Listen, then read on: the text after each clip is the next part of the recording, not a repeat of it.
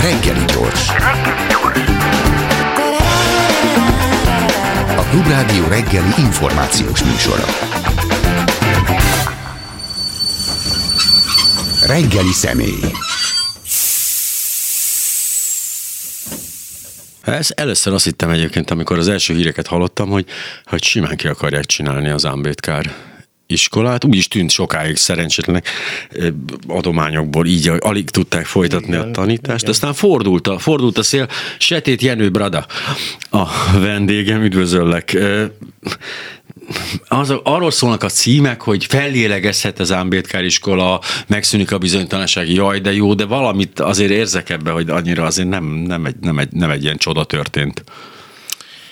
Két dolgot érdemes tudni, hogy a Dr. Ámbétkár iskola gyakorlatilag a második eh, romák által alapított érettségit adó intézmény, az első az a Pécsi Gandhi mhm. Gimnázium, uh-huh. és ami talán elég szép hírnévre is tetszett, már mint a Gandhi. És később alapították Sajókazán a Dr. Ambedkár iskolát, ami az elmúlt több mint egy évtizedben rendkívül sikeresen működött, hiszen arra vállalkozott, hogy a leges legreménytelenebb helyzetben lévő családoknak nyit utat az érettségi megszerzése által, és ebben nagyon jól teljesítettek, de hát közismert a oktatási rendszer átalakítása és az egyházak, egyházi eh, fenntartók hogy úgy fogalmazzak, személyválogatása. Uh-huh. Ugye ők kikerültek ebből a körből, az elismert egyházak köréből. Ez a Jai Beam, Roma buddhista így van, közösség. Így van, és hasonlóan a Iványi Gábor uh-huh evangéliumi testvéri közösségéhez. Az elmúlt egy évtized elég nehéz volt a számukra, és amiről most te beszélsz, abban mégiscsak azt kell, hogy mondjuk, hogy Palkovics László innovációs miniszternek köszönhetően Eh, most eh, fogalmazunk így, hogy megmenekül az Ámbétkár iskola, uh-huh. és Palkovics miniszter úr azt hiszem most másodszor vagy harmadszor dob mentővet az iskolának. Ez egy nagyon dicséretes és nagyon köszönetre méltó. A probléma, amit te rendkívül jól érzékelsz, hogy, nincs, hogy hogy maga a probléma az rendszer szintű, ez a megoldási válasz pedig egyedi eseti. Uh-huh. Szerintem ez az, amit te nagyon jól uh, érzékelsz, hogy nem látod azt, hogy ez egy rendszer szintű megoldás hogy része ez egy lenne. személyes döntés. Így hogy... van, így van. És ez mindig bizonytalan tesz az ember, amikor gyakorlatilag kegyet gyakorolnak, azt mondják, hogy ja, hát ez milyen jó, akkor azt megmentem, akkor lehet, hogy a következőt nem fogja megmenteni, ugyanilyen jó célokért született.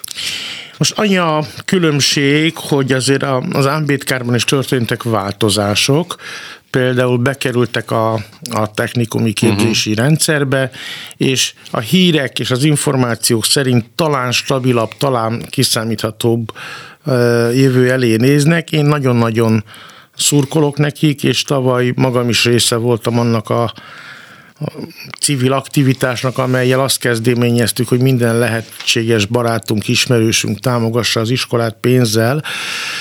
A legcsekélyebb összeg is, hogy ne kelljen bezárniuk. Én ezt egy nagyon fontos társadalompolitikai és mozgalmi történeti kérdésnek tartom, hogy marad-e a kezünkben a roma közösség felé elkötelezett iskola, vagy sem, és hát jelen pillanatban Ugye a Gandit már a kormányzat visszavette és bevitte egy non-profit Kft-be, uh-huh. Az én ismereteim szerint most az Ámbétkár iskola az egyetlen, amelyet romák alapítottak, és egy roma egy vallási közösség uh-huh. kezében fenntartásában van, úgyhogy számomra ebből a megfontolásból is rendkívül fontos, meg abból a megfontolásból, hogy ők egy rendkívül nehéz terepen dolgoznak, hát és én nagyon tisztelem és csodálom egyébként a Derdák Tibor és Orsós János több évtizedes elszánt hitét abban, hogy a legnehezebb helyzetű családok gyerekeit eh, vigyék följebb az oktatás révén, és segítsék őket a társadalmi státuszváltásban. Mert hogy ez onnan indult az egész, ugye, hogy a Kásler Miklós párttárcája nem tartotta érdemesnek támogatásra ezt az iskolát annak idején, miközben a Kártágó együtteshez köthető Kártágó média Kft. 45 milliót kapott, az is Sarolta pedig 12 milliót. Oké, okay, tehát ez is egy értékválasztás, nincs ezzel nekem gondom, nem akarok beleszólni, de azért tényleg jókor jött a Palkovicsnak az a felismerése, hogy ez még talán nekik is jól jöhet, hogy, hogy egy ilyen helyzetbe segítkezett nyújtanak, mert azért nagyon nehéz lett volna megmagyarázni, hogyha hagyják ezt az iskolát így eltűnni ott. Hát azért láttuk már az elmúlt egy évtizedben olyan dolgot, amiket vagy nagyon nehéz volt megmagyarázni, uh-huh. vagy azóta sem sikerült megmagyarázni. Igen, meg Iványi pont egy jó példa erre, de ez szerintem egy személyes bosszú, tehát ott azt, azt érzem mögötte hogy azt az embert egyszerűen úgy döntött a, fő, a gazda, hogy ki akar, azt perifériára ki akarja tolni, és azt se, azt se zavarja, hogyha, ha, ha az élete rámegy. Tehát ott valami személyes, borzasztó bosszút érzek. Egyetértek Fered, és természetesen a legteljesebb mértékben szolidaris vagyok Iványi Gáborra, és minden eddigi alkalommal, amikor ennek a szolidaritásnak hangot kellett adni, azt meg is tettük, és nagyon fontos számunkra, hogy legalább ugyanakkor a társadalmi szolidaritás szövődjék a Dr. Ambétkár iskola körül is, és el ne kezdődjön az a klasszikus liberális közvéleményes dolog, hogy akkor ezek most azért, azért kaptak pénzt, mert befeküdtek a Fidesznek, és hogy biztos akkor mostantól már nem is izé. Tehát ezt azért ismerjük. Ezt, ezt a vonalat azért te is, hát te én is remélem, ismered. hogy nem kerülnek elő ilyen ilyen hangok azért ez is egyfajta szélsőséges magatartás. Igen. Én azt gondolom, hogy az emberek azok tudnak bölcs, meg kevésbé bölcs döntéseket hozni. Palkovics miniszter úr ebben az esetben egy bölcs döntést hozott, mégpedig azt, hogy a romák által alapított és fenntartott egyetlen technikumi képzést és érettségit adó iskolát meg kell menteni. Szerintem ez egy olyan közös társadalmi érték és érdek, amit föl lehet vállalni. Egyértelműen. Azért e, én kevésbé vagyok arról ismert, hogy hogy nagy erőbedobással dicsérném a regnáló hatalom különböző szereplőit, de azt hiszem, hogy Palkovics úrnak ez a döntése, ez, és még ez ez, helyes volt. Még az ellenzéket sem szoktad nagy, nagy elánnal dicsérni. Tehát ebbe ez a szép, hogy azért, hogy egyáltalán úgy fukarkodsz Én azt kicsit. hiszem, hogy a tényekről igyekszek beszélni, de a pozitív teljesítményt bármelyik szereplőtől és oldaltól el fogom fogadni, és el fogom ismerni. Úgy néz ki, ja, és az marad, tehát marad a gimnáziumi képzés is, ami nagyon fontos szerintem. Hisz ugye a, a technikum az technikum, pontosan tudjuk, a technikumból van előrelépés a felsőoktatás fele nyilván, de azért egy gimnáziumból még mindig egy kicsit talán egyszerűbb. És akkor is megnéztem konkrétan, tehát hogy hogy fog ez a támogatás kinézni, ugye itt az lesz, hogy van ez a bizonyos dobbantó program, ugye ez az estiseknek szóló, ez egy, ez egy nem őrületes, de 10 milliós 10 milliós összeg, ami, ami bejöhet. Ugye, e, hát ugye más helyeken ugye van itt ilyen, hogy tandíj a szülőkről, meg hát nyilván itt ebben esetben szóval sem jöhet itt, ez, ez a, ugye hát ismerem Sajókazát speciál, de most nem Miskolcon van egyébként az idézmény, hát Miskolcon meg sajnos De abban lesz. a tekintetben nem változott az iskola, hogy olyan gyerekeket e, gyűjtenek össze és tanítanak, amelyről én bátran kimerem jelenteni, hogy egyébként a meglévő más szereplői az oktatási rendszernek, azok már rég lemondtak. Uh-huh. És a heti sikerrel? Azt is, azt, azt is mondhatnám, hogy, hogy egyfajta második iskola is az Ámbétkár. Egy rövid ideig dolgoztam ott óraadóként, uh-huh. és azt láttam, hogy, hogy a korosz, tehát hogy, hogy nem a saját eh, korosztályukba tartozó, uh-huh. nem a saját évfolyamukban. Az idősebbek voltak a saját évfolyamuknál, a gyerekek rendkívül nehéz helyzetből jönnek, és, eh, és sok iskolai lemaradással. És ezeket a hátrányokat próbálja az Ambétkár iskola kiegyenlíteni, és olyan helyzetbe, állapotba hozni a gyerekeket, hogy sikeresen vegyék az érettségi eh, feladatait, és magát a vizsgát is sikeresen teljesítsenek. Szerintem ez egy nagyon, nagyon támogatható, nagyon bátor és nagyon értékes eh, vállalkozás a részükről, és eh, én azt láttam ott, hogy a gyerekek után, az érettségi után vagy sokkal kedvezőbb és sikeresebb pozícióból tudnak a munkaerőpiac részévé válni, mint a szüleik, vagy esetleg tovább tanulnak a felsőoktatásban. Amikor én voltam általános iskolás, nagyon rég volt már, akkor, hát akkor ez nagyon egyszerűen ment. Megpróbálták már az elején szelektálni, cigány gyerekeket kisegítő iskolába tolni, le, lepattintani így az egész oktatási rendszerről. A, akik maradtak valamilyen módon, azok esetleg egy többszöri bukás után ebből a helyzetben voltak, hogy már két-három évben voltak az évfolyam fölött, és aztán valahogy eltávolították így az oktatási rendszerből. Én emlékszem, nálunk két, két, két, két egy roma srác, meg egy roma lány végezte el az általános iskolát, akik velem osztálytársak voltak. A, nem tanul, azt hiszem a, a lány tovább tanult, vagy azt tudom, hogy felvételizett, de ezt nem tudom, hogy végül is, hogy, hogy sikerült neki. A srác pedig ö, ö, azt hiszem egy pünkösdista gyülekezetnek lett a elkötelezett tagja, és őt az, az tartotta egybe utána. Elég, elég jól. Tehát amint találkoztam vele, aztán egy 19-20 évesen, és akkor hát elég jó, na, baromi jó, emlékszem, hogy három részes öltönyben jelent meg ilyen hihetetlenül, hihetetlenül, ne, én néztem rá éppen, akkor ilyen punk korszakom volt, és meglehetősen távol állt tőlem a három részes öltöny, de hogy, ők, de hogy de közben rengetegen jöttek közbe, és tűntek el. Tehát azt gondolom, ez a két ember, ez ilyen kivétel volt már általános iskolában, és aztán gimnáziumban már, de nem jött velünk senki. Azt úgy emlékszem, én ugye mikor is kezdtem el a, a 80 kettőben, hát én 78-ban kezdtem el a gimnáziumot, és ott nem volt velünk már e, senki, aki az általásba jött volna. Borzasztó rossz, a Miskolc, ez Miskolc, ugye, és rettenetes arányok voltak, emlékszem, ott, nem, ott akkor nem foglalkoztak ezzel sokat. Ez, ez, ez a része megszűnt már, hogy ez a, ez a kisegítőiskola, ez, a, ez az eltávolítás, ez a lerázás, ez a átküldés. Szerintem akkor én picivel fiatalabb vagyok tőled, de az élményeink nagyon hasonlóak. Ja. Amikor én voltam fiatalember, a, mondjuk én 86-ba fejeztem be a nyolcadikat, uh-huh. akkor még jellemzően a, a szegény és proli családok gyerekei, a roma gyerekekkel együtt döntően is, vagy szinte kizárólag mi szakmunkásba mentünk, uh-huh. szakmunkás képzőbe, és a, a gimnázium az ilyen elérhetetlen távolságúnak tűnt, olyan számomra visszaemlékezve a kiváltságos nem roma gyerekek gyűjtőhelyére tűnt a gimnázium, úgyhogy én meg a testvérem, meg a mikorosztályunk, az nagyjából a szakmunkásba mentünk.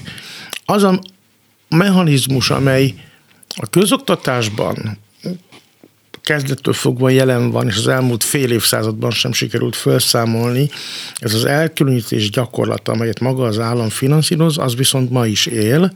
Nagyon sok elkülönítő cigányosztály és iskola létezik, amelyek ugye rosszabb teljesítményt rossz, nyújtanak, rosszabb felszereltségűek, és van még egy fontos tényező, és talán a cikkben is benne van, ha jól emlékszem, hogy például az az egyetlen szabály, hogy a 18 éves tankötöttségi korhatárt leszerították 16 évre, Arról Zolnai János oktatás szociológus azt mondja, hogy 70 ezer gyereket veszített el a közoktatás rendszere, akikről persze nem tudjuk, hogy milyen etnikai hovatartozásúak, de feltételezzük a tapasztalataink alapján, hogy jelentős részben tartozhatnak ezbe a gyerektáborba roma gyerekek, a közösségnek és az országnak, és szerintem ez az egyetlen, vagy egy nagyon nem az egyetlen, de az egyik fontos olyan konszenzuális pont, ahol a többség és a kisebbség, a romák és a nem romák egyetértenek, hogy az iskola és az oktatás az rendkívül fontos. A roma közösségekben és a roma mozgalomban is rendkívül fontos értéknek tartjuk az iskolát, és a roma fiatalokat igyekszünk arra felek terelni, szorgalmazni, támogatni, megerősíteni, abban, hogy tovább tanuljanak, és lehetőleg sikeresen minél sikeresebben tanuljanak tovább.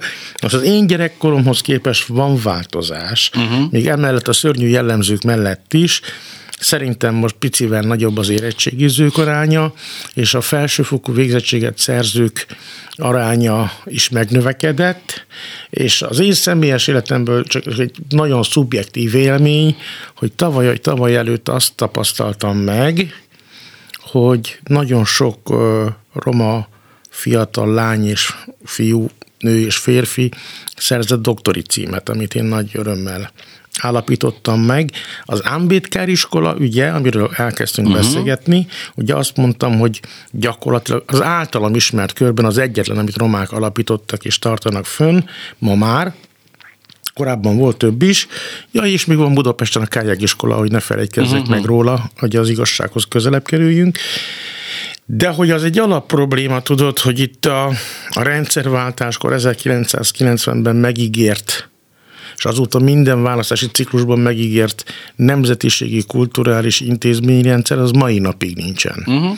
Tehát itt nem jött létre gyakorlatilag az elmúlt 30 évben sem Roma múzeum, sem színház, sem, sem valami fajta a kulturális jogokat gyakorolhatóvá tevő kulturális intézményrendszer. Hol nem engedik be a romákat például, ugye? Parancsos? A vidéken létrejött az a, nem is tudom hol melyik városban, a Roma Kulturális Centrum, ahova nem engedik be a romákat, mert ott kézilabda Én nem csarnok. tudok kulturális centrumról. Kézilabda csarnok. De tudom, hogy melyik városról beszélsz, igen. Mm. Hogy egy Európai Uniós projektet igen. valamilyen roma intézkedés címén mm-hmm. valósítottak meg, ahova történetesen a romák nem tették a lábukat. Hát, jó, hát, igen, így, hát, így siker, történelmileg így alakult. Igen, de hát szerintem pedig az volna normális, hogyha mondjuk Magyarország mind a hét régiójában volna mondjuk roma az Ambétker iskolához hasonló roma tehetséggondozó uh-huh. technikum és gimnázium kollégiumi szolgáltatással együtt, de hát ugye jelen pillanatban kettő régiót ismerek, a Baranyában ugye a Gandhi gimnáziumot lehet ilyennek tekinteni, és akkor Észak-Magyarországon, Miskolcon pedig a doktor Ambétkárt. Tehát például ez is egy régi típusú adóság, a roma nemzetiséggel szemben, és hát a többi kulturális intézményről még csak egy szót sem ejtettünk. Azért arra emlékszem, én a Kis József utcában laktam egy darabig, ugye ez nem tudom önök mennyire ha tudják, ez a Rákóczi utat köti össze a Népszínház utcával, egy ilyen kisebb utca, és a, ott arrébb egy kicsit a köztársaság tér, majd a nap mozi volt ott, de a napmozi megszűnt, és arra emlékszem, hogy ott volt, akkoriban volt, ez 90-es évekről beszélek, a terv, hogy a napmoziból legyen egy ilyen kulturális központ, akár roma kulturális központ is, vagy nemzetiségi, mert emlékszem, ott voltak örmények, meg néhány olyan pánik vett úr a lakosságon. Hát, hogy úristen, hát a romak, hát ez, ez valami, hát ez, ez iszonyat, tehát mint hogy atomerőművet akartak volna a pincéjükbe felrántani. Nézd, volt egy projekt, Országos Cigány Művészeti uh-huh. Központ létesítése címén. Ehhez a kormány rendelt közel két milliárd forintot. És az én ismereteim szerint, ha nem csal meg az emlékezetem, akkor Magyarországon 17 város szavazott úgy, hogy nem fogadják be ezt az országos művészeti kulturális központot, a hmm. pénzzel együtt sem. Tehát ne, inkább lemondtak erről a Igen. összegről, csak hogy ne ott pedig az volt a vicces ebben az egészben, hogy egy Népszínház utcáról beszélünk. A romák ott voltak, eddig is, csak lett volna egy kulturális, na azt már nem.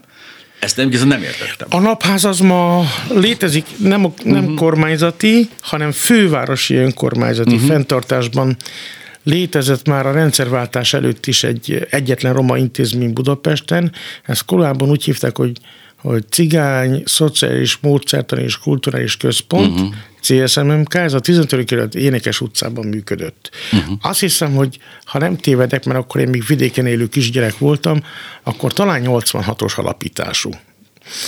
Na most ez az az intézmény, aminek van ami ma is működik, és a korábbi az a jogelődje volt, ma, ma úgy hívják ugyanezt az intézményt, hogy FROK, Fővárosi Roma Oktatás és Kulturális Központ. Az én ismereteim szerint most épp zajlik egy küzdelem a fővárosban, és átalakítás zajlik a körül a fővárosi önkormányzat által, tehát maga a napház, amiről te uh-huh. beszélsz, az az elmúlt tíz évben ennek a froknak a uh-huh. egyik telephelyeként üzemelt, úgyhogy meglátjuk, hogy majd hogyan tovább ebben a kérdésben. Bár a flokkal szemben erős kritikák vannak a budapesti roma közösségek és szervezetek részéről. A másik de az egy másik. Igen, az, az, az, az, az, az kedvenceim ezek a, ezek, a, ezek a belső kívülről szinten áthatatlan kis meccsek, hogy a, a másik... Bocsáss meg, ezek sohasem belsők. Ezek mögött a második vonalban mindig többségi szereplők húzódnak ja, persze, meg. persze, hát nyilván nem. Csak hogy igen. Csak azért szeretem ezt, mert hogy egészen, hát én magánéleti okokból kapcsolatba kerültem egyrészt a Balog eszék csapatával, a táncos Balog lányával, és az, ő, az őkkel, illetve zeneileg a Bujdosó Janival, ugye, aki, aki viszont romungró, hát na, az annál szórakoztatóbb, amikor egymást, egy rendes cigány, az hát te nem vagy cigány. Amikor azt mondja a magyar neki, hogy te meg nem vagy, és akkor gyönyörű, tehát ez a finomságok, hogy a romungró miért nem cigány, és hogy miért cigány a cigány, ezek, ezek, ezek... Jó, hát vannak olyan sehova sem vezető álviták, amelyel eltölthetjük az időt. Mm, Ezeket én ilyennek tekintem. Persze, persze. És a rendelkezésemre álló időt általában az életemben is sokkal inkább szeretem hasznos és komoly dolgokra fordítani, mint mint, mint Ez a szórakoztatás része, Igen. tehát az, az, az viszont rendkívül De szerintem ízesen. egyébként Bújdós Janit is sokan ismerik és szeretik és tisztelik. Há, hogyne? Többek között jó. én is, és természetesen a balak eszéket is sokan Igen. szeretjük és De ez tiszteljük őket. Van, van egy húzás a, a Mind a kettő más-más szeletét képviseli a, a roma kultúrának. De hát mind a kettő nagyon erős egyébként. Mind a kettő borzasztó erős. Már többek között csak ezek miatt a hihetetlen kiemelkedő teljesítmények miatt is jó lenne ennek valamiféle szervezet keretei lennének legalább, vagy legalább egy olyan ösztöndíj vagy intézményrendszer, ami ezt aztán utána még megtolja egy picit. A másik hát például ez egy ja. fontos különbség ugye az Ambétkár iskola mentén is, uh-huh. hogy többek között azért is kezdtek, kerültek nehéz helyzetbe, mert a kormány elkezdte ösztöndíj ösztöndíjjal támogatni és preferálni azokat, akik a, a nem érettségit adó iskolákat választották, hanem a szakmunkásképzőket. A, uh-huh, igen, igen. És akkor egy az ő gyerekeik egy nagy része, ugye egyrészt amikor még lehetett, akkor fiatalon bekerültek mindenféle munkaerőpiaci ellátásokba, a közmunkaprogramokba. Tehát voltak olyan kormányzati intézkedések, amelyek el, alapvetően elszipkázták a gyerekeket az iskolából, mert náluk hmm. nem lehetett például támogató összendíjat kapni, és más állami intézkedések, meg rendszerek meg biztosítottak olyan jövedelmet ezeknek a nehéz családoknak, amelyik vonzóvá tette az, hogy megszakítsák ezeket az iskolai tanulmányaikat. Hát ezeket érdemes egyébként szerintem az ország és a társadalom jövőjének a szempontjából végig gondolni, hogy mire akarunk állami fordulásokat fordítani, arra, hogy kiművelt emberfők és versenyképes tudással rendelkező fiatalok kerüljenek ki például a nemzetiségi uh-huh. iskolákból, vagy mindenféle munkahogyi ellátásokkal az adott helyzetbe ragadtan tartsunk embereket és hát Igen, ezt sose, ezt sose hittem el, hogy egy kormányzat el tudja dönteni, hogy most, el, most nekünk most izékre van, asztalosokra van szükségünk, és azokra három év múlva megint asztalosokra lesz szükség, mikor ez végződik. Ez szerintem épp ezért jó dolog az. Az asztalos még jó is volna, mert az asztalos egy mondjuk nagyon egyszer, szép szakma. Három szerintem adnak nekem időpontot az asztalosok. Igen, igen, szerintem most meg is fizetik. Azonban az a, az én személyes tapasztalatom, hogy a roma fiatalokat mindig valamilyen a valódi munkaerőpiacon használhatatlan részszakmára tanították. Szóval azoknak meg nem sok értelmét látom. Ugyan ki lehet pipálni, uh-huh. és akkor a képzők addig, amíg képeznek, fizetéshez tudnak jutni, de én nem hiszem, hogy tömegesen keresünk az országban ö, olyan köművesnek gondolt szakembereket, akik nem tudnak csak vakolni. Ó, Ja, hogy már voltak ilyen képzések? Hát voltak ilyen részszakmaképzések, persze, meg ah, semmi hát, semmi. Hát én azt gondolom, ja. hogy ilyen hulladékgazdálkodó szakmunkásokra sincs tömegesen szükség, meg azt sem nagyon értem, hogy hogy lehet mondjuk egy adott városban, most csak hasamra ütök, uh-huh. hogy mhm. érzékeltesen mondjuk száz parkgondozót kiképezni, mikor a város mondjuk alkalmaz 10 parkgondozót, és azzal telítve van a, a hmm. lehetséges státuszok, és ragyogóan ellátják a város parkjait. És még tíz év múlva is el fogják látni, mert igen, nem az a szakma, ahol így Nézd, nagyon talán, talán ismered a, a Lakatos Bélát, egykor Ács polgármestere volt, hogy roma ember, iskolaigazgató volt, és akkor futott a roma dajka képzés. Akkor ő még polgármester volt, és akkoriban beszélgettem vele hmm. Ácson, és azt mondta nekem, hogy figyelj ide, Jenő, jó dolog, szép dolog, de azt én nem ő rájuk van szükség. Azt mondja, a városunk intézményéből a meglévő dajkákat nem fogom kirúgni azért, hogy a, a országos roma önkormányzat által kiképzett dajkákat e, vegyen föl. Tehát ezeket érdemes végig gondolni. Én abban hiszek, amiben a Derdák és az Orsós Jani, hogy minél több roma fiatalt kell iskolai sikerekhez segíteni, és versenyképes szakmákhoz, tudáshoz, legyen az egy, egy nagyon komoly tudással rendelkező szakmunkás, vagy akár az iskolai rendszerben fölfelé mutató érettségi megszerzés és a felsőoktatásba való bekerülés is egy nagyon fontos célkitűzés. Jó, ez most egy jó indulás, tehát azt gondolom, hogy ugye itt a a technikumi átállással ugye négy szakmai ágazatra, gazdálkodás, menedzsment, informatika és távközlés, szociális, illetve kreatív ágazati képzés. Ezek azért legalább a tanulás, megtanulunk tanulni és tanulunk tovább. Tehát ez egy nyitott végű dolog, itt nem kell utána bezárkoznia valahol. Innen folytatjuk majd Setét Jenő Bradával a hírek után, hogyha még ezt a nagyon hosszú mondatot elmondom, mert hogy nem tudom, hogy mi a probléma, de hogy az van, hogy nincs ilyenkor hírek. Tehát akkor inkább eléneklem a, a szignálunkat, és mert mindig ezt, mindig ezt nem lehet megtanulni komolyan, hogy pont ilyenkor fél tízkor nincs hírek, amikor így az emberben egy érz, benne van a ritmus, hogy ilyen 30-kor hírek jönnek, de nem jönnek hírek, mert ugye megszüntettük őket négy hete, csak én még nem tudtam átállni rá. Szóval ez, ez volt az a kis betét dal, amit most így előadtam, így már folytatjuk, és rögtön is itt vagyunk a vágás után. A, a másik ilyen jelenség, amit én tapasztaltam, ez még megint a 80-as évek volt, hogy a, a egyetemre bejutó és azt elvégző roma srác, az valahogy egyrészt nem ment vissza a közösségbe ő se, a közösség is egy kicsit így tartott tőle, természetesen a fehér magyarok meg ugyancsak egy kicsit néztek rá, és a senki földjén találta magát akkoriban, így a 80-as években a, a diplomás roma egy picit, tehát már úgy, már, már roma se volt annyira, de persze a többiek se, szóval olyan, olyan érdekesen a lógott a levegőbe, volt egy-két ilyen srácot a, a körzetünkbe, illetve pontosabban inkább lány, mert a lányok akkor is egy kicsit azért szorgalmasabbak voltak valahogy. Ez is, ez, és azon gondolkozom, hogy létrejött az a, az a roma értelmiség, ami, ami már azért úgy egymásra figyelve, egymást, egymásnak a munkásságát valamilyen módon így követve egy létező réteget. Én erre mindig el szoktam mesélni a mi családunk történelmét hogy így fogalmazzak. Uh-huh. Az én nagyszüleim Sárospatak mellett Vajdácska nevű községben éltek, a szüleim is ott születtek, és az én nagyapám 1914-es születésű ember volt, a nagymamám meg 15-ös. Mind a kettő és nem csak azért, mert az unokájuk vagyok, de úgy is éltem meg, amikor gyerek voltam, hogy ragyogó emberek voltak. Nagyon jó eszűek, erkölcsösek, szorgalmasak és bölcsek. Ugyanakkor tényszerűen írástudatlan emberek voltak. A, a szüleim, az édesanyám az 53-ban született, ma már nincs velünk sajnos, ők az általános iskola egy részét végezték el. De a szüleim nagyon szorgalmas, becsületes emberek voltak, és amikor én gyerek voltam, a szülővárosomban, Sárosbatakon, hát megbecsült polgárok voltak, és tehetős embereknek számítottak. A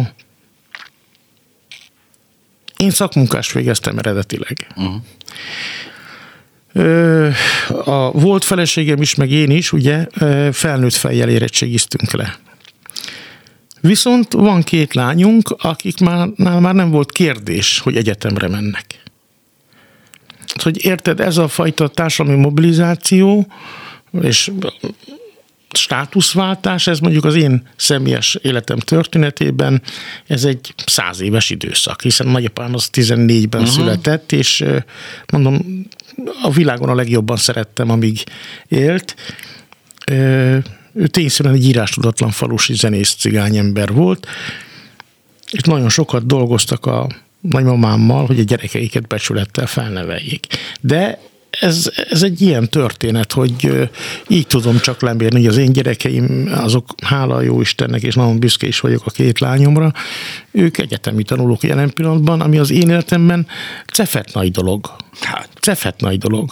Én, ahogy megszületett az első gyerekem, én úgy éltem az életemet, hogy, hogy, hogy első perctől arra készültem, hogy akkor majd, ha megnőnek, akkor ők egyetemre mennek. És maradnak Magyarországon, szerinted? Picit még arra reagálva, amit az előbb ja, bocs, mondtál, igen. teljesen jogos az érzékelésed, én is tapasztaltam ilyeneket, és talán fiatalabb koromban, amikor még volt is bennem valami fajta ilyen rögeszme, hogy akkor a roma fiatalok, akik valamilyen sikert elérnek a felsőoktatásba, akkor menjenek vissza a közösségükbe. Csak aztán, ahogy múltak az évek, elkezdtem gondolkodni, hogy egyrészt mindenkinek egy élete van, és hogyha te egy kis faluból jössz, akkor nem biztos, hogy ott van szükség még három orvosra, eh, vagy még négy tanítónénire, és hát, hogyha egy életed van, és te a többiekhez képest sikeresen küzdöttél azért, hogy diplomád legyen, akkor az a célod, hogy egyrészt a szakmádban dolgozhass, abban te egy megbecsült szakember legyél, és ezáltal te magad is, mint egyén megbecsült ember legyél, és hogyha már értelmiségi emberré váltál, akkor meg Hát nagyjából gondolom az a vágyuk, hogy ilyen ügyekben, ilyen közegben mozogjanak. Tehát számomra ez teljesen e, rendben van. Ugyanakkor elcsünk szót azokról a roma emberekről is, akik, tehát számomra mind a kettő legitim. Az uh-huh. is, hogyha valaki visszatér a saját közösségébe, és nagyon tiszteletre méltó, de teljesen legitim az, hogyha valaki azt mondja, hogy én ezért a diplomáért megküzdöttem, ezért a státuszért megküzdöttem, és ezt akarom csinálni. Hogy nem? Teljesen legitim számomra, de nagyon nagy tisztelettel vagyok azok az, az emberek iránt, akik viszont a másik oldala, hogy vagy el sem mozdultak a közösségből, vagy nagyon-nagyon sokat fektettek be. Rengeteg olyan roma aktivistát, közszereplőt, civil vezetőt ismerünk az ország számos pontján, akik évtizedeket áldoztak az életükből arra, hogy más cigány embereknek segítsenek a saját településükön, a saját közegükben, és, és most nem is vágok bele nevek sorolásában, mert egy hmm. részüket biztos, bizonyára ismerette is, meg nem akarok abba a helyzetbe kerülni, hogy bárkit kifelejtsek, igen, miközben, veszélyes, miközben mindegyiküket nagyon tisztelem, szeretem, elismerem, és tartozom bármilyen szervezethez, bármilyen politikai ízléshez, én nagyra tartom ezeket az embereket. Mégse látok ilyen nagy elmozdulást a, a, a széleken, tehát, hogy én ugye Miskolcon nem messze. Miskolcon, Na, akkor kiderült, hogy mi földiek vagyunk. Hát igen, 20-20 éves koramig Miskolcon laktam, de a nagyszüleim pedig hát egyébként sajókazáról származnak. Tehát ugye, mondjuk elég érdekes, mert ott találkoztak egyébként, mert felvidék és Erdélyből valahogy ott, ott futottak össze. Na mindegy, a lényeg az, hogy Hát hasonló egyébként a családtörténet, ugye nagyapámat 17 évesen fogadták örökbe az árvaházból, addig ott, ott nevelkedett. Nagymamám pedig hát háztartásbeli volt egész életében, gyakorlatilag így ők egyel korábbi generáció voltak, 1899 vagy 1900 az eleje, és ugyanez a történet, anyukám már technikum, ő technikumot végzett erős áramú volt, és utána pedig jöttem én, és az én lányom már aztán izé, már PhD, izé, interkulturális kommunikáció és minden, tehát ott már van. De hogy azért kérdeztem, mert hogy például, és ja, és egy brit férje van a lányomnak, és csak azért kérdeztem, hogy maradnak-e itt a, a, a gyerekek Magyarországon, mert aztán nagyon könnyű azt már onnan már azt, azt a meglépni, és, és Szerintem ezt is legitimnek tartom. Teljes mértékben egyetértek veled. A kisebbik lányomat tavaly meghívták négy különböző angol egyetemre. Hm? A Covid miatt nem mentünk végül, hm. de én tudom, hogy a kisebbik lányomnak például feltett szándék, hogy ő külföldön akar élni és dolgozni, és mivel a két lányom azok nagyon szeretik egymást, és nagyon erős testvéri szövetségben vannak, amikor kiderült, hogy egy kicsi el akarja hagyni az országot, akkor a nagy azt mondta, hogy azonnal, hogy ő megy vele. Uh-huh. Na most a Covid rendkívül sok rosszat tett és ártott, de például az én személyes életemben az, hogy a két lányom itthon van és itthon tanul, uh-huh. Budapesten, az kicsit kitolta azt az időszakot, hogy kiszakadjanak majd a mm. szárnyaim alól. Jó, igen, ez a, a kicsi a főnök? Én nem mondtam ilyet. Ne, ne, nem, és csak így ebből így csak kérdezem, hogy ott a, a két lány között ki a, ki a vezéregyéniség. A nagyobbik lányom ő most ért vissza az egyetemi életbe. Uh-huh. A kicsi meg, hát neki ilyen folytonos volt, tehát leérettségizett, uh-huh. és akkor ment tovább tanulni. És ja, és meghosszabbították ezt, hogy lehetnek lányaid, az még milyen rohadt jó érzés. Gyűlők a Covidot, nagyon utáltuk, borzasztó volt, de azért ez most milyen, ezzel most tett egy nagy jót, igen. Ez ilyen furcsa, hogy honnan jön valami jó dolog, valami borzasztó rosszból egyszer csak kisül valami, ami, ami végül is jó. A Covid megint csak az volt, ami persze tudjuk az idős otthonokat, meg oda borzasztóan oda csapott, de hát bizony, bizony a romák között. Erről nem volt szó egyébként, tehát szinte alig hallottunk, hogy a szegregációban mit okozott ez a betegség, meg tényleg az ilyen zsákfalva, de brutálisan pusztított. Óriási, igen, a károk, amiket okozott a, a Covid, a roma közösségekben a meglévő hiányokat és szegénységet azt még jobban elmélyítette, a korábban megszerzett munkaerő pozíciókat nagy számban elveszítették, és a személyes életemben is vesztettünk barátokat, rokonokat, akik egész egyszerűen belehaltak a Covid fertőzésbe, Van egy rossz adatunk, ezt a biztos hallottad már a nevét, vagy ismered is a dr. Orsó Zsuzsanna Pécsről. Uh-huh. Ő csinált egy vizsgálatot, és azt tapasztalta a romákra fókuszálva, hogy a romák körökben és a szegények körében sokkal alacsonyabb az oltási hajlandóság, uh-huh. mint az országos átlag. És ez viszont egy rendkívül rossz adat, Egyébként is azt látom, hogy a, a Covid mentén ugye most két tábor alakult ki, az oltottak és az oltatlanok, és más már, már, már lassan ilyen vallási fanatizmussal Igen. gyűlölik egymást. Nagyon nehéz erről a dologról érthetően beszélni, mert egyébként az online médiából annyira ömlenek az álhírek, a mindenféle információk, amelyek kibogozhatatlanná válnak.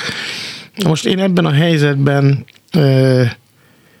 magánemberként és családapaként, szülőként csak azt tudtam tenni, hogy tartom magam az egészségügyi hatóságok útmutatásához. Uh-huh. Így hát rengeteget teszteltettem a két gyerekemet, majd fölvettük az oltásokat. Én nem vagyok virológus, nem vagyok egészségügyi szakember, én nem tudom elvitatni azt, amit az oltás mentén az egészségügyi hatóság mond, és nagyon szomorúan látom, hogy, hogy ez egy olyan erős törésvonal most, hogy én például nem tudok meggyőzni rokonokat. Az év kudarca, édesanyámat nem Igen. tudtam rávenni az oltásra. Én a nővéremet nem tudtam. Ja, 82 éves az édesanyám, nem tudtam rávenni az oltásra. Komolyan a, a, a legnagyobb kudarcom ebben az évben. Minden, tényleg mindent megpróbáltam, valamit behisz, ami, ami nem, egyszer nem, nem tudom kimozdítani ebbe az álláspontjából, úgyhogy nem merem meglátogatni, mert hát én attól még fertőzhetek, hogy Persze. be vagyok oltva, ez sem ingatja meg ebben a meggyőződésében, mondom komolyan, ez, ez, ez így nagyon-nagyon nagy kudarc számomra. Hogy... Én őszintén, szóval megrendítő az is persze, teljes mértékben, hogy több tízezer honfitársunk belehalt ebbe a betegségbe, ebbe a fertőzésbe, de a mi köreinkben meg ugye én azt gondolom, hogy, a, hogy általában a szegények és a roma emberek többség az szegény státuszú, rosszabb egészségügyi mutatókkal rendelkeznek. És nincsenek megtakarításaik. Ugye amikor kitört tavaly évelején ez az egész válsághelyzet, és mindenki kétségbe volt esve, akkor mondjuk a, azok az emberek, akik egy picit ö, jobb módúak, vagy a szegénységi küszöb felett vannak, azok el tudtak menni, és akkor beraktározni élelmiszert, hogy kicsivel uh-huh. többet veszünk a Lidibe mindenből, vagy ki hova jár, és akkor, hogy lehetett tartalékot képezni, akkor mondjuk két-három hétig nem kell elmenni bevásárolni. Na de a, a roma többségű falvakban, a roma közösségekben eh, nincs miből eh, tartalékot képezni, sem élelmiszer, sem egészségügyi eh, felszerelések, orvosságok tekintetében. Például a, én azt tapasztaltam, hogy a Covid mentén én megint nem akarok neveket mondani, hogy ne sértsek meg senkit, de nagyon-nagyon sok roma aktivista dolgozott terepen még a fertőzés veszélyét is vállalták, és a legrászorulóbb családoknak vittek tartós élelmiszert, fertőtlenítőszereket, szájmaszkot, minden ilyenféle dolgot, amivel e, segítséget lehetett nyújtani, és például a a roma civil önszerveződés, ezt nagyon őszintén mondom, nem tudom számszerűleg kimutatni, de több száz millió forint értékű szállítmányt hordtak szét a szegények és romák körében. A mi szervezetünk aktivistái például teljesen természetesnek vették, nagyon helyesen, hogy az adott faluban nem pusztán a roma közösséghez tartozókat uh-huh. segítették, hanem általában a rászorulókat. Úgyhogy, és ennek mentén meg azt tapasztaltuk sajnos, hogy nagyon sokszor fordult elő, hogy a hogy a, a különböző településvezetések meg nem így gondolták. Tehát például a helyi védekezésből, a rászulók helyi segítéséből kihagyták a roma közösségeket. Mm. Voltak települések, ahol meg a mi aktivistáink kezdeményezték, hogy akkor a település egészére kiterjedően legyen valamilyen közös gondolkozás és helyi védekezés kialakítása. De voltak rossz tapasztalataink is, hogy még ebben a helyzetben is fenntartották a diszkriminatív gyakorlatokat különböző településeken, de összességében sok szervezet és sok roma önkormányzat is, akik ugye abban különböznek, hogy az ő költség fölhasználásuk az nagyon kötött. Tehát ők kapnak uh-huh. az államtól működésre pénzt, de azt megmondja az állam, hogy mire költheti egy roma önkormányzat. Én nem voltam és nem vagyok roma önkormányzati képviselő, csak a tisztánlátás kedvéért mondom, és nagyon sok települési roma önkormányzat első körben megpróbált vásárolni a helyi rászorulóknak. Uh-huh. Csak hogy a törvények szerint ez tilos. Tehát például ilyen szociális karitatív tevékenységre nem fordíthatják az államtól kapott e, működési támogatásokat. Még ilyen speciális extrém nem. helyzetben sem. Nem. Nem, hanem irodafenntartásra, működési költségre, mm. ilyesmire, posta, utazási költség, telefon, egyebek. Mm. De ilyen karitatív jellegű kiadásokra nem. És ebből volt is egy zavar, mert első nap kijött egy állásfoglalás, hogy a, a speciális helyzet miatt fordíthatnak ilyen kiadásokra, és másnap meg megjelent ennek az ellenkezője, mm. hogy ez szigorúan tilos.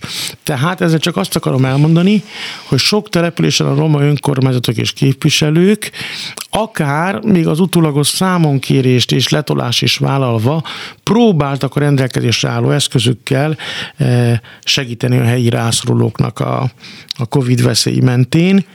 Úgyhogy én ezt nagyra értékelem, még akkor is, hogyha nem minden esetben tudom megmondani, hogy ez most hány településen történt, hány száz településen, hány száz roma szereplő gondolta így, de összességében meg vagyok arról győződve, mert a Facebookon lehetett követni mm. ezeket az akciókat, hogy nagyon-nagyon sok településen, nagyon bőszen dolgoztak roma emberek azon, hogy másoknak segítsenek a Covid-dal a szemben. Ilyen, igen, másik de és, és bocsáss, csak egy, hogy nagy pánikot is keltett a roma körökben, főleg amikor sok településről kaptunk jelzést, ahol amikor már tömegessé vált a karanténba uh-huh. helyezés a családoknak, akkor, egyáltalán a karanténban lévő családok ellátása uh-huh. kihívást jelentett a helyi hát, közösségek számára, és ez, és ez sokszor pánikhoz is vezetett. Aztán hogy a másik probléma az a digitális oktatás bevezetése volt, hisz elkezdett megint nőni a különbség szegény és gazdag között.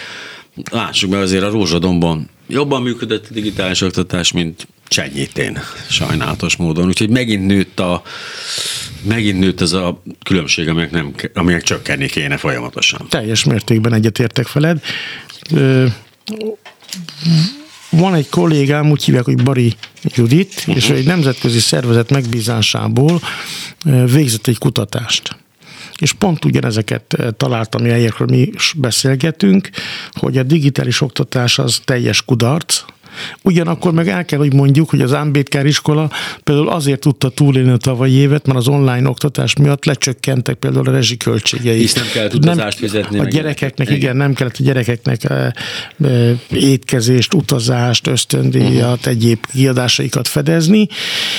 De ugyanakkor a, a digitális oktatás az egy teljesen hát én azt mondom, hogy ilyen villámcsapásszerűen uh-huh. érte az egész országot, és a mi közösségeinket is. Én nem, ugyan már nem vagyok fiatal, középkorú vagyok, és nem is tartom magamat egy, hát egy ilyen régi módi uh-huh. fickónak, de azért hát én sem tudok a gyerekeim nélkül mit kezdeni ezzel az online világgal. Tehát... Hát, igen, mondjuk képzeljünk egy olyan családot, de most komolyan, ahol van három gyerek, az mind a háromnak ugye az mi? Három tablet? Igen. Három laptop rögtön? Hát ez már eleve kizár egy csomó embert, de alap, tehát már a, a, hát aztán meg miért lenne ott internet? Hát jó napot kívánok. Hát, Így van. Eleve, tehát ez, Így van. ez úgy gondolom, hogy ez aztán nagyon-nagyon leszekütött. Ebből nekem az a tanulság egyébként, nagyon őszintén mondom neked, és csak akkor zárójelbe jegyzem uh-huh. meg, hogy tavaly az ide tartozunk egyesülettel, részt vettünk egy nemzetközi projektben, ahol például a gyerekeknek kellett segíteni a Covid uh-huh. okozta károk enyhítésében, és mi akkor úgy döntöttük, hogy mivel uh, Nekünk nincs itt Budapesten ilyen közvetlen gyerek projektünk, uh-huh. hogy az Ámbétkár iskolát támogattuk abban, hogy a diákjaiknak tableteket vegyenek, és akkor azzal megkönnyítsük az ő tanulásukat, mert tudtuk, hogy az Ámbétkárban ott van adott egy uh-huh. diáksereg, és akkor ezt így e, tudtuk megoldani, de ami meggyőződésemmé vált, és erről még nem is nagyon beszéltem sehol, csak egy ilyen belső meggyőződés, hogy hogy lassan az internetre úgy kell tekintenünk, mint ugyanolyan alapvető jogra, mint az ivóvíz, vagy a lélegzet. Hát egész egyszerűen ma a, az online kompetenciák nélkül nem tudsz mit csinálni munkavállalóként, állampolgárként, vagy én egy krónikus beteg vagyok, cukorbetegként, uh-huh. meg ilyesmi, hogy nem tudtam az egészségügyi dolgaimit intézni ebben az uh-huh. időszakban. Egy egyszerű gyógyszerkiíratást nem bírtam elintézni hónapokon keresztül, nem még a különböző vizsgálatokat. Tehát most gondold el, hogy miközben minden áttevődött az online térben, az egészségügy, a közigazgatás, igen, az állampolgári ügyek e, egésze, plusz még a közoktatás is, hogy ezek nélkül a kompetenciák nélkül nem lehet létezni, és hát én most, hogy most én is egyetemista vagyok így mhm. öregségemre, de hogy én ezt nem tudnám mm, e, teljesíteni, mert nálunk most ugye online oktatás van, mhm. nem tudnám teljesíteni a lányom nélkül. Kemény dolog, mert egyébként mondjuk vannak országok, ahol ezt meg, megoldották. Ingyenes, teljes lefedettség. Tehát az, az Én ezt gondolom, jog, hogy most az internet hozzáférésnek kezdve... alapvető joggá kellene válnia. E, valószínűleg e felé haradunk. Más kérdés egyébként, hogy éppen egy kormányzatnak érdekel az, hogy tájékozott, és hát hogy is mondjam, szerintem lehetnek ellenérdekelt felek ebben a, ebben a történetben, mert akkor hát nem a köztévé műsorát nézi, és nem a Kossuth Rádiót hallgatja valaki, hogyha van internetet. Tehát ez nem Na biztos, jó, de hogy... milyen, milyen mifajta állampolgári egyenlőségről, vagy az esélyek egyenlőségről mm. beszélhetünk akkor, hogyha itt neked meg nekem Budapesten szakadatlan van uh-huh. internetünk, de pont ebben a Covid veszélyes időszakban munkatársaimmal jártunk több roma többségű faluba, vittünk karitatív szállítmányt, és segítsük a helyieket, meg hogy tapasztalatokat gyűjtsünk, hogy akkor ez hogy csapódik le helyben. Most egy e, országhatárszéli roma többségű pici faluba, meg általában a szegény falvakban nem magától értetődő, hogy akkor minden háztartásban van internet előfizetés, ugyanakkor ott is emberek élnek, akiknek létezniük kell ebben a társadalomban mindenféle minőségben, Semmilyen esélyegyenlőségről nem beszélhetünk, hát ez nyilvánvaló. Eddig se beszélhetünk, de most ez nagyon világosan így megmutatta. Tehát érted, itt Budapesten beülünk egy kávézóba, uh-huh. és azért van ingyen net, hogy megígyak egy kávét, uh-huh. hogy ezzel is a komfortomat segítsék. Egy faluba meg, ahol ezen múlik a munkahelye, a gyereke iskoláztatása, eh, meg az ő eh, létezése, ott meg hát meg kell érte küzdeni, esetleg uh-huh. Hát ez igen, de, többek között ezt is, tehát nyilván eleve hogy azt mondjuk, hogy ilyen ambédekár iskolákból kellene hét, vagy még nem tudom, nem, nem muszáj lehet. Nem, én csak is. azt mondtam, hogy az az volt egy ígéret korábban, Aha. 1990-t követően, még a 90-es évek első felében, uh-huh. akkor már létezett a Gandhi. Volt igen, egy ígéret, igen. hogy ez egy országos mintává fog válni, és mind a hét régióban lesz ilyen típusú roma nemzetiségi tehetséggondozó gimnázium és kollégium. Na most ebben egy jottányit sem haladtunk előre az elmúlt 30 évben, igaz sok más dologban sem. Mert, mert, mert például írtam arról egy történetet a Facebookon, hogy, hogy az említett nagypapám, aki egy rendkívül jó ember volt, amelyik utcában ő lakott, és ahol leélte az életét, az ma sincs leaszfaltozva Ó, de szép, hát ez nosztalgia. Azért, hogy, mert, Tehát hogy... azért érted, hogy úgy mennek, úgy nőnek föl roma nemzedékek, hogy az alapvető közmű és közszolgáltatásokból kirekesztődnek, és nemzedékek alatt sem éri el ugyanazon a településen az aszfaltozott út a cigányok által lakott utcát. Hát hogy létezik ez? Mondjuk még mindig jobb a helyzet. Én szembe laktam, hogy én a minden bulgárföldön laktam szembe a számozott utcákkal. Hát ott még rosszabb volt a helyzet, ott hogy nem, hogy nem aszfaltozták le, hanem eltüntették az egészet. Tehát még lehet rosszabb is annál, hogy meghagyják ilyen, meghagyják ilyen múrvásnak az utakat. Jó, amiről te beszélsz, az a számozott utcai romák előzetése, gondolom. Igen, igen arról beszélek. Jó, az egy előzési politika igen. volt, én meg arról beszélek, hogy velünk élő módon, miközben 2004-től csak 2004-től az EU csatlakozás óta rengimen pénzt költöttünk el uh-huh. infrastruktúra és közműfejlesztésre, a közben Magyarország több száz településén a hazai és EU-s források ellenére a helyben élő romák nem kapják meg a közmű és közszolgáltatások azon alapvető rendszerét sem, amelyre te is, meg én is úgy tekintünk, hogy az tök normális, hogy az nekünk rendelkezésünkre áll. A járda, az aszfaltozott út, a közvilágítás, a szervezet hulladékszállítás, az ivóvíz, hát az miért lenne normális, hogyha egy országban egy ember tömeg, meg több száz település ezekből az alapvető közszolgáltatásokból kirekesztődik. Az valamiért az, úgy érzik, hogy a számom, Nem, számomra ez fölháborító. Abszolút az. Ez engem nagyon mélyen fölháborít, hogy abban a faluban, ahonnan a családunk származik, ott a roma emberek száz év elteltével sem e, bírnak aszfaltozott úttal abban az utcában. És az aszfaltozott út, meg az infrastruktúra, meg közműfejlesztés, az nem az egyén szándékán múlik. Tehát nem azon múlik, hogy kedvem van összesöpörni az mhm. udvaromat, mert akkor azt meg tudom tenni én de a közműveket azt mindenütt állami önkormányzati feladat kiépíteni. Tehát elég kevés, vagy egészen konkrétan nulla példát láttam arra, hogy állampolgárok legyenek azok romák vagy nem lovák, kalákába építettek volna maguknak aszfaltozott utat az egyszerűen az érdekérvényesítő képességük ezeknek a közösségek kicsi, és a önkormányzatok, meg az állam, meg ezek úgy érzik, hogy ezt megengedhetik maguknak, hogy ezt nem aszfalt. Jó az úgy nekik. Jó lesz az úgy. És valamiért ez, ez átmegy évtizedek okay. óta. Oké, okay. jártam egy faluban, vagy egy kisvárosban. Úgy hívják, hogy Tura. Uh-huh. Rendkívül dolgos cigány emberek eh, élnek ott, gyönyörű házakban élnek. Elég nehéz megmondani, hogy melyik romaház és melyik nem romaház. Által, abból viszont pontosan tudjuk, hogyha ott járunk, vagy amikor én ott jártam, hogy a romák által lakott utcák nincsenek leaszfaltozva. Hm. És akkor megkérdeztem a helyieket, hogy hogy, hogy nincs leaszfaltozva. Azt mondták, hogy azt mondták hogy nekünk itt a önkormányzat, hogy nincs pénz. Hm. Mondom, rendben van, de mit mondtak előtte négy évvel? Hát akkor is azt mondták, hogy nincs pénz. És azt megelőzően, tehát a rend, és végig, végigvettem minden uh-huh. kurzus velük, gyakorlatilag 1990 óta minden négy évben azt mondják, hogy nincs pénz. Ezt megértem, hogy a romák által fölvetett ügyek, problémák, megoldási javaslatokra az a legegyszerűbb válasz, hogy nincs pénz. Aztán mindig kiderül, hogy a saját klientúra eltartására meg van pénz. Jó, ez persze neked abban igazad van, hogy ez nagymértékben összefügg vélhetőleg azzal is, hogy mennyire vagyunk elszántak és bátrak kiállni a saját jól felfogott érdekeinkért, de azért az meg egy egészen kétszínű, hazug társadalomról állít ki bizonyítványt, hogy bizonyos polgáraitól ugyanaz az állam, akár több évtizeden, fél évszázadon vagy száz éven keresztül is képes megtagadni azokat az alapvető ellátásokat és szolgáltatásokat, amelyet egyébként az írott törvényeiben egyelőnek és mindenkinek járónak definiál. De ez ciklusokon átévelő nettó rasszizmus? Hogy jó lesz az a cigányoknak aszfalt nélkül is? Vagy mi, mi hát válaszold meg te. Hát az. Hát, Köszönöm szépen.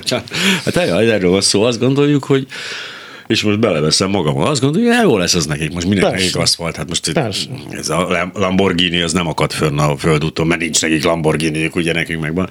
Úgyhogy ez, ez ennyi, de hát itt viszont akkor meg tényleg a, ugye az, az felmerül a kérdés, amikor azt mondják az emberek harmadszor, hogy nincs rá pénz, akkor álljál már meg, hát öreg, hát mondom, hogy, hogy nincs rá pénz, hát és akkor azért lehetne, azért oda lehetne izé ütögetni az asztalra, de nyilván akkor tudjuk, mi következik, ismerik már ezt a történetet, hogy ugye azért nagyon-nagyon nehéz ebből a pozícióból érdekérvényesítést végezni, mint ahogy az a nagyon egyszerű történet, amikor hat éves korában mindenkinek iskolába kell mennie, és aki, aki itt volt, internete volt, látta, látta, mit kell beadni, hova kell elküldeni, aláírni, minden, az el tudta intézni magának, akinek meg legnagyobb szüksége lett volna rá, annak meg nem volt meg az a lehetősége, hogy, hogy egyáltalán ebbe, meg, a, meg az információ se volt meg, hogy ebbe lépjen valamit, és ez, ez a fajta folyamatos kirekesztés nagyon érdekes módon nem dacot szül, vagy nem egy keményebb ellenállást, hanem egyfajta ilyen rezignált, fásult beletörődést igazából. Tehát nem, nem jönnek a fekete pártucok, mint ugye máshol jöttek, vagy nem jönnek ezek a dolgok. De egy dolog viszont biztos hát most, hogy vége a cuccnak, hogy... Igen. Az elnyomottaknak nehéz. Igen dolog szembeszállni az elnyomóikkal. Ezt nagyon jól példázza a magyar történelemben is, hogy a jobbágyok tömeges elnyomása, és az ő felszabadítása csak viszonylag későn, 1848-ban történt meg. De ez akár, az, akkor az ő nyomásukra. Akár évszázadokig is fent lehet tartani elnyomó struktúrákat. A, szerintem történelmileg a romák nem az ilyen polgári küzdelemhez vannak történelmileg szocializálva, hanem a konfliktus elkerüléshez, mert az jelentette a túlélési esélyeik növekedését. Úgyhogy de azért most a 21. századot éljük, ahol egyrészt a, a döntéshozóknak is ö, be korrektebbnek lenniük, és szembe kellene szállniuk a, a, a hagyományos rasszista elnyomással, és nekünk romáknak is öntudatosabban kellene kiállni a saját ügyeinkben. Ezt elfogadom. Így legyen, Setét Jenő Brada volt a vendégem. A minden igaz, akkor most egy jelentő. Most már lesz hírek, ugye? Azért, na most már igen, persze. Persze, hogy a, hír, a hírszerkesztők pihenhessenek, ezért kiadjuk a felest. Ez most így is marad, csak ezen túl mindig meg fogom jegyezni, mert most elfelejtettem. Úgyhogy ennyi volt. Köszönöm szépen, hogy itt voltál. Én köszönöm a meghívást.